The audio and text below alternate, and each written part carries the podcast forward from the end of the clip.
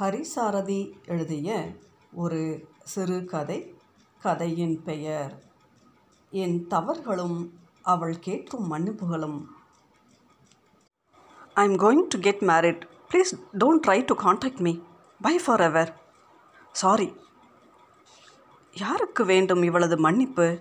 என்னை பிரிவதற்கான காரணம் சொல்லாமல் என்னை விட்டு பிரிகிறேன் என்பதை மட்டும் சொல்லி கடைசியில் மன்னிப்பு கோரினால் எல்லாம் முடிந்து விடுமா இல்லை நான் தான் அவளை மன்னித்து விடுவேனா? ஒருவேளை இதை முகத்திற்கு நேராய் சொல்லியிருந்தாலோ அல்லது அலைபேசியில் பேசி புரிய வைத்திருந்தாலோ மன்னித்திருக்கக்கூடும். ஆனால் அவள் சொன்னதோ குறுஞ்செய்தியில் என்னிடம் ஒரு வார்த்தை கூட பேச தைரியம் இல்லாமல் அதை குறுஞ்செய்தியில் அனுப்பும்போது எப்படி மன்னிக்க தோன்றும்? அவள் கேட்ட மன்னிப்பில் உண்மை இருக்கிறது என்பதில் என்ன அங்கீகாரம்? இன்று காலையில் நண்பன் ஒருவன் மூலமாய் வந்த அவளது திருமண நிச்சயதார்த்த செய்தி கேட்டு அவளது அலைபேசிக்கு அழைத்ததில் அதனை துண்டித்து இந்த குறுஞ்செய்தியை மட்டும் அனுப்பினாள். இப்போதும் அவளுக்கு என் அலைபேசியிலிருந்து எத்தனையோ அழைப்பை விடுத்து கொண்டிருக்கிறேன். ஆனால் அவள் அலைபேசியை எடுக்க மறுக்கிறாள். எங்களுக்குள் ஏற்பட்ட மனஸ்தாபத்தில் கடந்த மூன்று மாதங்கள் பேசாமல் இருந்தோம். அவள் பேசுவாள் என்று நான் இருந்தேன். ஆனால் நான் பேசுவேன் என அவள் இருந்தாளா தெரியவில்லை. அவள் அனுப்பிய இந்த குறுஞ்செய்தி பார்த்தால் அவள் அப்படி இருந்திருப்பாள் என்கிற நம்பிக்கை இல்லை. இந்த மனஸ்தாபம் இப்பொழுது ஏற்பட்டதல்ல. கடந்த இரண்டு வருடங்களாய் எங்களுக்குள் புகைந்து கொண்டிருந்த விஷயம்தான். எங்களுக்குள் இந்த இரண்டு வருடங்களாய் சண்டையே அதிகம் இருந்தது. அச்சண்டைகளை ஊடல் என்று பொய் சொல்ல விரும்பவில்லை. ஆனால் மூன்று மாதம் முன்பு வரை அவள் அனைத்தையும் ஊடலாய் பார்த்தாள் என்பது மட்டும் உண்மை. சென்னையின் எக்மோர் ரயில் நிலையம்தான் எங்களை அறிமுகப்படுத்தியது. எக்ஸ்கியூஸ் மீ ப்ளீஸ் கொஞ்சம் அர்ஜெண்ட் நுங்கம்பாக்கம் ஸ்டேஷனுக்கு ஒரு டிக்கெட் எடுத்து கொடுங்களேன். டிக்கெட் எடுப்பதற்காக நீண்ட வரிசை கியூவில் இரண்டாவதாக நின்றிருந்த என்னிடம் கேட்காமல் வேறொருவரிடமாவது கேட்டிருந்தாலோ இல்லை நான் எடுத்து தர மறுத்திருந்தாலோ அன்றோடு முடிந்திருக்கும் ஆனால் அவள் அழகின் காரணத்தாலும் நான் இரண்டாவதாய் நின்ற காரணத்தாலும் இது இப்படித்தான் நடக்க வேண்டும் என்ற விதி இருந்ததாலும் அவளுக்காக நான் டிக்கெட் எடுத்தேன். அவள் மேல் காதலில் விழுந்தேன். அதன் பின் நடந்ததெல்லாம் காலத்தின் கோலங்கள். தினசரி எக்மோர் ரயில் நிலையத்திலிருந்து தொடங்கிய பயணங்கள் பரிமாறிக்கொண்ட குறுஞ்செய்திகள் தூக்கம் மறந்து அலைபேசி ஊடை பேசிய இரவுகள் அவ்வப்போது நண்பர்களின் உதவிகள் மெதுமெதுவாய் என்னுள் அரும்பிய காதலை அவளுக்குள்ளும் அரும்ப செய்தது. இருவருக்கும் வெவ்வேறு வாழ்வியல் சூழ்நிலைகள் வெவ்வேறு பணிபுரியும் அலுவலகம் வெவ்வேறு பழகும் மனிதர்கள் இருந்தும் எங்களுக்குள் காதல் அழகாய் அரும்பியது. அவளுக்காக நான் எனக்காக அவள் என்பதை இருவரும் புரிந்து கொண்ட கட்டத்தில் கூட்ட நெரிசல்களுக்கு இடையேயான ரயில் பயணத்தில் என் காதலை நான் அவளிடம் சொன்னதும் அவள் அதை ஒப்புக்கொண்டதும் மறுநொடியே அவளுக்கு நான் கொடுத்த முத்தங்களின் விளைவால் எனக்கு கிடைத்த அவள் கழுத்தோர சுவையும் இன்னும் மறக்கவில்லை. சுற்றியிருந்தவர்கள் அனைவரும் எங்களை கவனிக்கிறார்கள் என்கிற எண்ணம் சிறிதும் இல்லாமல் இருந்தது எனக்கு. ஆனால் அவள் சங்கோஜமடைந்தால் என்னை தள்ளிவிட முயன்றாள். ஆனாலும் அவள் செய்த செய்கையால் என் முகம் சிரிப்பதை பார்த்ததும் தள்ளிவிட முயன்ற கைகள் தளர்ந்தன. நான் செய்த அந்த முத்த சேட்டைகளுக்கு ஏற்றவாறு இசைந்தாள். அவ்வப்போது சில முத்தங்கள் அவளும் கொடுத்தாள். ஏண்டா இப்படி கூட்டத்துக்கு நடுவில் பண்ணுறமே தப்பாக நினைக்க மாட்டாங்களா? என்ற சிறு குற்ற உணர்வுடன் அவள் கேட்ட கேள்விக்கு நீ என் பக்கத்தில் இருக்கிற போது நான் மற்றவங்கள பற்றி நான் யோசிக்கிறதே இல்லை. அப்புறம் அவங்க தப்பாக நினச்சா என்ன? நினைக்காம இருந்தா என்ன? என்று மேதாவித்தனமாய் காதல் வேகத்தில் நான் பதில் கூறினேன். அவளும் அதே வேகத்தில் நான் கூறிய வார்த்தைகளில் அவளுக்கு இருந்த முக்கியத்துவத்தில் மயங்கி போனாள். அன்று ஆரம்பித்த எங்கள் காதல் பெரும்பாலும் ரயில் பெட்டிகளின் கூட்டங்களுக்கு நடுவிலேயே அரங்கேறியது. விடுமுறை நாட்களில் வள்ளுவர் கோட்டம் எங்கள் காதல் வளர்க்கும் ஸ்தலமாய் மாறிப்போனது. காலையில் உள்நுழையும் நாங்கள் வெளிவருவது மாலையில்தான். அவள் வீட்டிலிருந்து கொண்டு வரப்படும் உணவுகள் வயிற்றை நிரப்பும். சிறு நேரம் உதடுகள் பேசி தீர்க்கும். பெருநேரம் முத்தங்கள் தரும் இன்பத்தை பருகும்.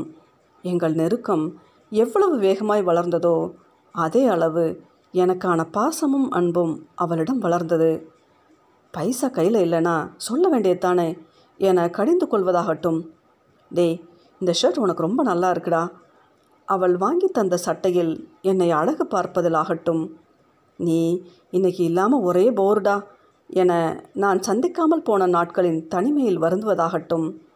ஃபைவ் மினிட்ஸ்டா எப்போது எங்கு நான் அழைத்தாலும் மறுப்பேதும் சொல்லாமல் அவளது வருகையை சொல்வதிலாகட்டும். இப்படியே உன் கூட இருக்கணும் போல இருக்குடா. வள்ளுவர் கோட்டத்தின் ஒரு மூலையில் என் தோள் சாய்ந்து காதல் பேசுவதாகட்டும். ஒன்றுமே பேசாமல் என்னை கட்டி அணைத்து கொண்டு முத்தங்கள் மட்டும் தருவதில் இருக்கும் நெருக்கமாகட்டும்.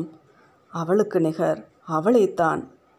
ஒரு கட்டத்தில் உடம்பு சரியில்லாமல் இருந்த என்னை என் அறைக்கு பார்க்க வந்தவள் அவளையே மருந்தாய் தந்தாள். உடலின் சூட்டில் காய்ச்சலின் சூடு தணித்தாள்.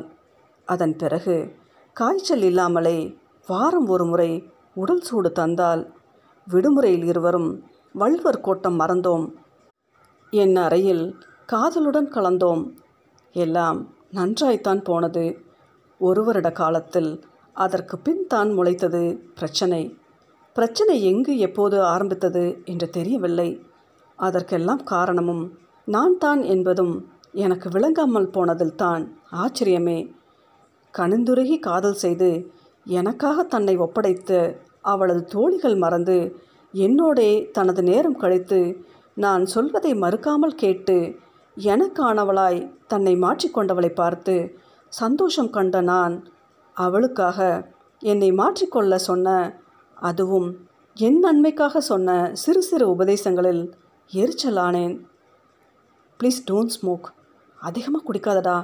டேய் ஏன்டா காலையில் ஒழுங்காக சாப்பிட்றத விட என்ன வேலை உனக்கு?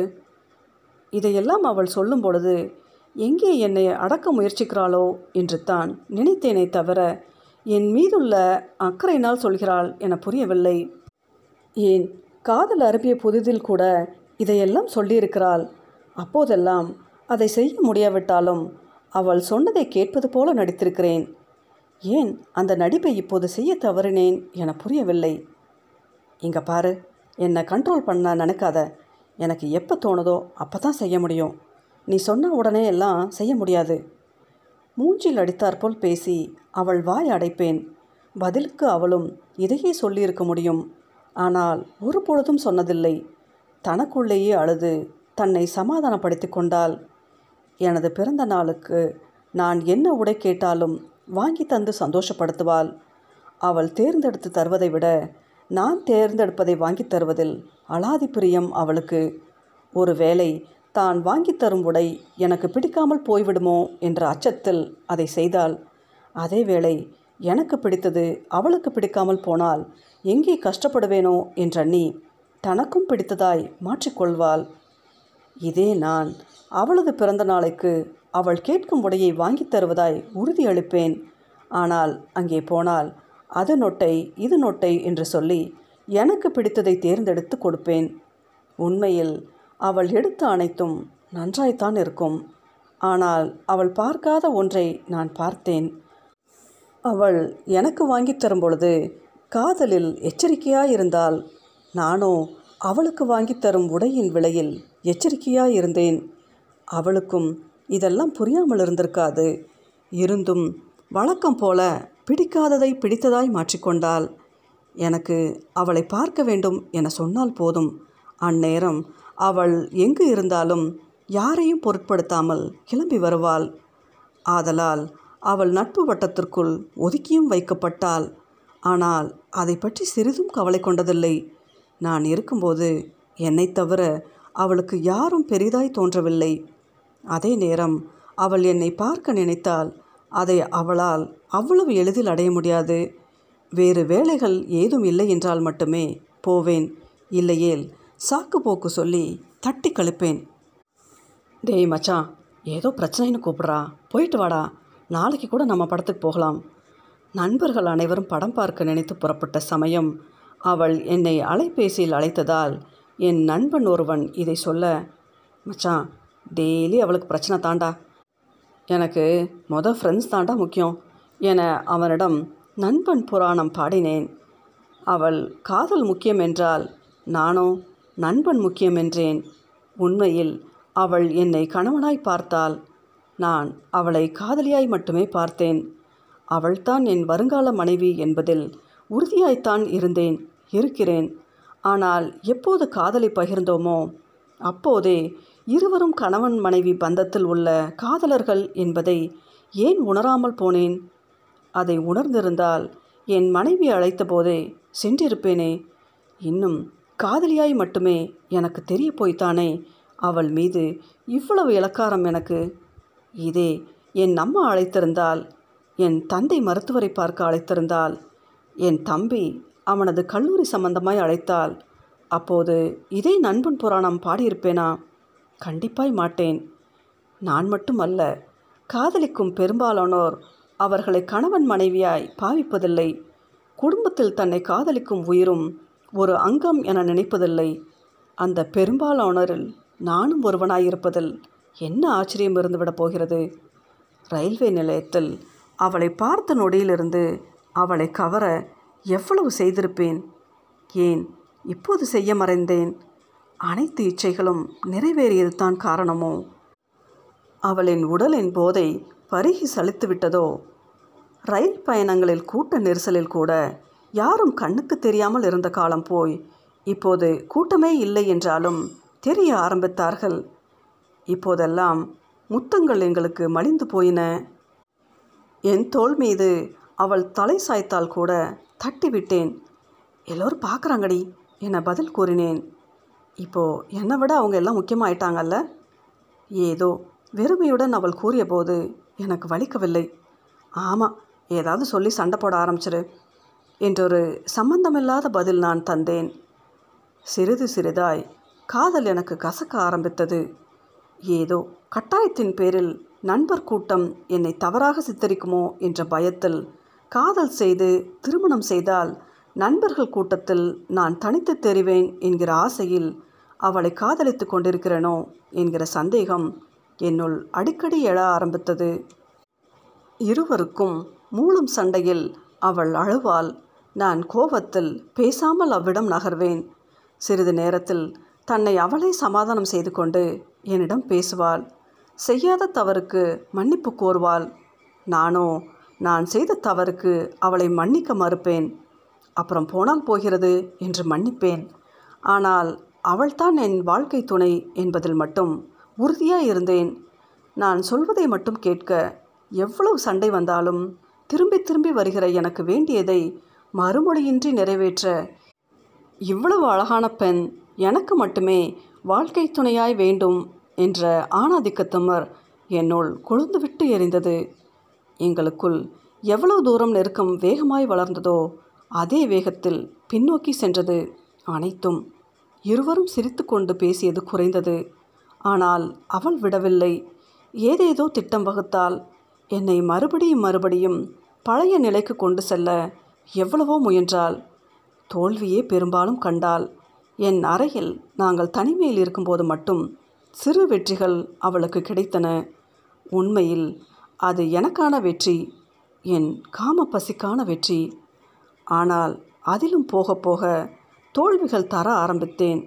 எங்களுக்குள் ஏற்படும் சண்டையினால் ஏற்படும் பிரிவின் காலங்கள் மெதுமெதுவாய் அதிகமாயது. சில நொடிகள் போய் சில மணி நேரங்கள் போய் ஒரு நாள் போய் சில நாட்கள் போய் ஒரு வாரம் வரை அவள் என்னை சமாதானம் செய்ய வேண்டியதாயிற்று. ஆனால் நானாய் சென்று அவளை ஒரு தடவை ஏனும் சமாதானம் செய்திருப்பேனா என்றால் இல்லவே இல்லை. ஒரு முறை கூட இல்லை. ஏன்? அதற்கான முயற்சி கூட மேற்கொள்ளவில்லை. என்னை விட்டால் அவளுக்கு வேறு யார் என்கிற கர்வம். திரும்பி என்னிடம் தானே வர வேண்டும் என்கிற அகந்தை. கிட்டத்தட்ட அவளை என் அடிமையாய்த்தான் பார்த்தேன். இதையெல்லாம் பொறுத்தவள் ஏன் இப்படி உடம்பு களையிற? ஏதோ ஒரு சூழ்நிலையில் வழக்கம் போல் என்னை சமாதானம் செய்ய என் அறையில் என்னை கட்டிப்பிடித்தவளை நான் இப்படி சொன்னதும் முழுதும் உடைந்து போனால் என் மீது இருந்த தனது கைகளை நெருப்பை தொட்டது போல சடாரண விளக்கினாள் ஏண்டா என்னை பார்த்து இப்படி சொன்ன? என்னை பார்த்து அப்படியாடா தெரியுது? கண்ணீரும் கம்பளையுமாய் அவள் சொல்லி எனக்கான பதிலுக்கு காத்திருக்காமல் என் அறை விடுத்து சென்றாள். இதுதான் எங்களுக்கான கடைசி சந்திப்பு என்பதை சொல்லாமல் சென்றாள். இன்றோடு மூன்று மாதங்கள் ஆகிறது. வழக்கம் போல் ஒரே ரயிலில் தான் பயணம் செய்தோம். ஆனால் அவள் பெண்களுக்கான பெட்டியில் என்னை நேருக்கு நேர் பார்க்கும்போதெல்லாம் ஏதோ அருவருப்பாய் பார்ப்பது போல் பார்த்தாள்.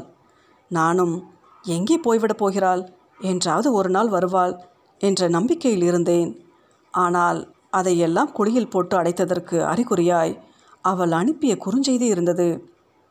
எனக்கான சந்தோஷத்தை மட்டும் அவளிடமிருந்து எடுத்துக்கொண்டு அவளுக்கு தர மறுத்து அவளை எவ்வளவு நோகடிக்க முடியுமோ அவ்வளவும் செய்து இன்று அவள் என்னை பிரிகிறாள் என்று சொல்லியதற்கு வருத்தமும் கொள்ளாமல் அவள் மீது கோபமடைந்தேன் அவளும் எவ்வளவு தான் பொறுப்பாள் அவளது எதிர்பார்ப்புகள் எவ்வளவு சிதைத்திருப்பேன். என்னை கணவனாய் நினைத்தவள் இன்று மற்றொருவனை கணவனாய் ஏற்பதில் எவ்வளவு சங்கடம் அவள் மனதில் நிறைந்திருக்கும் இன்று குறுஞ்செய்தியில் அவள் என்னை விவாகரத்து செய்ய நான் தானே காரணம் நான் செய்த தவறுகள் தானே காரணம் ஆனால் ஏன் அது மட்டும் இன்னும் எனக்கு புரியவே மாட்டேன் என்கிறது. வழக்கம் போல் செய்யாத தவறுக்கு குறுஞ்செய்தியில் அவள் மன்னிப்பு கூறுகிறாள். நானோ நான் செய்த தவறுக்கு அவளை மன்னிக்க மறுக்கிறேன். அவளை சிறிதேனும் புரிந்திருந்தாலும் அவளை மன்னித்திருப்பேன். அவள் வருங்காலத்திலாவது நன்றாக இருக்கட்டும் என நினைத்திருப்பேன். தவறுகள் எதுவும் தவறாய் தெரியாமல் போனதன் விளைவு அவளை மன்னிக்க மறுத்தேன். எனக்கு கிடைக்காதவள் எவனுக்கும் கிடைக்கக்கூடாது என நினைத்தேன். ஆதலால் கடைசியாய் பெரிய தவறொன்று செய்ய இப்போது எக்மோர் நோக்கி சென்று கொண்டிருக்கிறேன். எனக்கு கிடைக்காமல் போன அவள் முகம் சிதைக்க தோளில் ஒரு பையுடன் அதற்குள் கண்ணாடி குவளை நிறைய திராவகத்துடன்